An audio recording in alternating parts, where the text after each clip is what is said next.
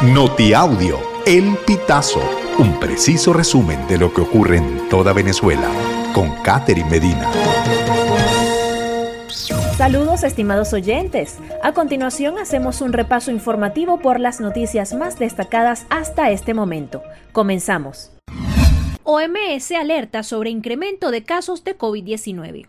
La Organización Mundial de la Salud advirtió este miércoles 10 de enero que en diciembre se registró un aumento del 42% en las hospitalizaciones globales por COVID-19 y del 68% en los ingresos en unidad de cuidados intensivos, por lo que pidió que se adopten medidas preventivas contra una enfermedad que, aunque ya no supone una emergencia internacional, sigue circulando, mutando y matando.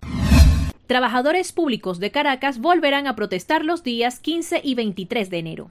Los trabajadores públicos prometen quedarse en las calles hasta que el gobierno de Nicolás Maduro anuncie un aumento salarial que les permita cubrir sus necesidades básicas. Por ello, ya definieron sus próximas acciones de protestas. La presidenta del Colegio de Profesionales de Enfermería del Distrito Capital, Ana Rosario Contreras, indicó a El Pitazo que tienen previstas acciones de calle el lunes 15 y martes 23 de enero. En Bolívar, jubilados exigen reactivación del HCM ante escasez en hospitales públicos. Afiliados de la Federación de Asociaciones de Jubilados y Pensionados del Estado Bolívar, FEDAJUPEBOL, protestaron frente a la Corporación Venezolana de Guayana para exigir la reactivación inmediata del servicio de hospitalización, cirugía y maternidad por la inoperatividad y falta de insumos en los hospitales públicos.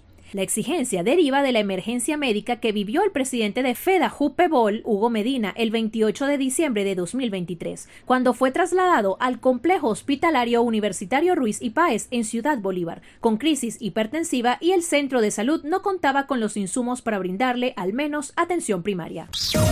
Estimados oyentes, este ha sido el panorama informativo hasta esta hora. Narró para ustedes Catherine Medina.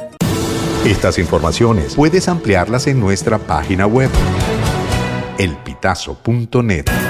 También recibimos tus denuncias vía SMS o WhatsApp a través del 0414-230-2934.